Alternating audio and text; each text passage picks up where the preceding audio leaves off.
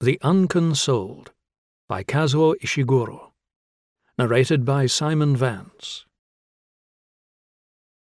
Part 1 1. The taxi driver seemed embarrassed to find there was no one, not even a clerk, behind the reception desk, waiting to welcome me. He wandered across the deserted lobby, perhaps hoping to discover a staff member concealed behind one of the plants or armchairs. Eventually, he put my suitcases down beside the elevator doors and, mumbling some excuse, took his leave of me. The lobby was reasonably spacious, allowing several coffee tables to be spread around it with no sense of crowding. But the ceiling was low and had a definite sag, creating a slightly claustrophobic mood, and despite the sunshine outside, the light was gloomy. Only near the reception desk was there a bright streak of sun on the wall illuminating an area of dark wood panelling and a rack of magazines in German, French, and English. I could see also a small silver bell on the reception desk, and was about to go over to shake it when a door opened somewhere behind me and a young man in uniform appeared. Good afternoon, sir, he said tiredly, and, going behind the reception desk, began the registration procedures.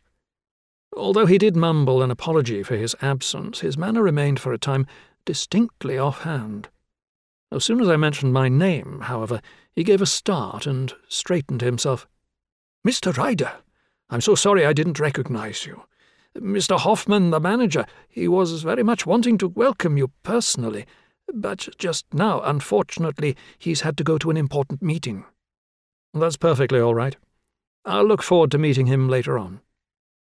The desk clerk hurried on through the registration forms all the while muttering about how annoyed the manager would be to have missed my arrival. He twice mentioned how the preparations for Thursday night were putting the latter under unusual pressure, keeping him away from the hotel far more than was usual. I simply nodded, unable to summon the energy to inquire into the precise nature of Thursday night.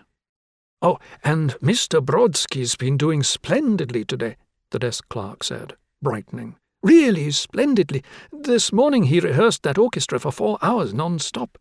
And listen to him now, still hard at it, working things out by himself. He indicated the rear of the lobby.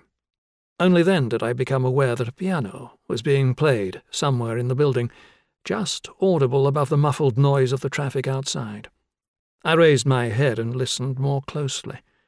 Someone was playing a single short phrase it was from the second movement of Mullery's verticality, over and over, in a slow, preoccupied manner.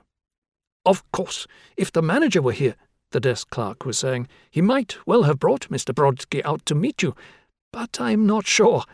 He gave a laugh. I'm not sure if I should disturb him. You see, if he's deep in concentration. Of course, of course. Another time. If the manager were here, he trailed off and laughed again. Then, leaning forward, he said in a low voice, Do you know, sir, some guests have had the nerve to complain about our closing off the drawing room like this each time Mr. Brodsky requires the piano. It's amazing how some people think. Two different guests actually complained to Mr. Hoffman yesterday. You can be sure they were very quickly put in their place. I'm sure they were. Brodsky, you say? I thought about the name, but it meant nothing to me. Then I caught the desk clerk, watching me with a puzzled look, and said quickly, Yes, yes, I'll look forward to meeting Mr. Brodsky in good time. If only the manager were here, sir. Please don't worry. Now, if that's all, I'd very much appreciate. Of course, sir. You must be very tired after such a long journey. Here's your key. Gustav, over there, will show you to your room. I looked behind me and saw that an elderly porter was waiting across the lobby. He was standing in front of the open elevator, staring into its interior with a preoccupied air. He gave a start as I came walking up to him. He then picked up my suitcases and hurried into the elevator after me.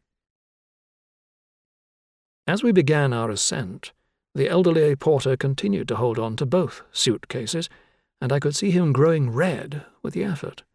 The cases were both very heavy, and a serious concern that he might pass out before me led me to say, You know, you really ought to put those down.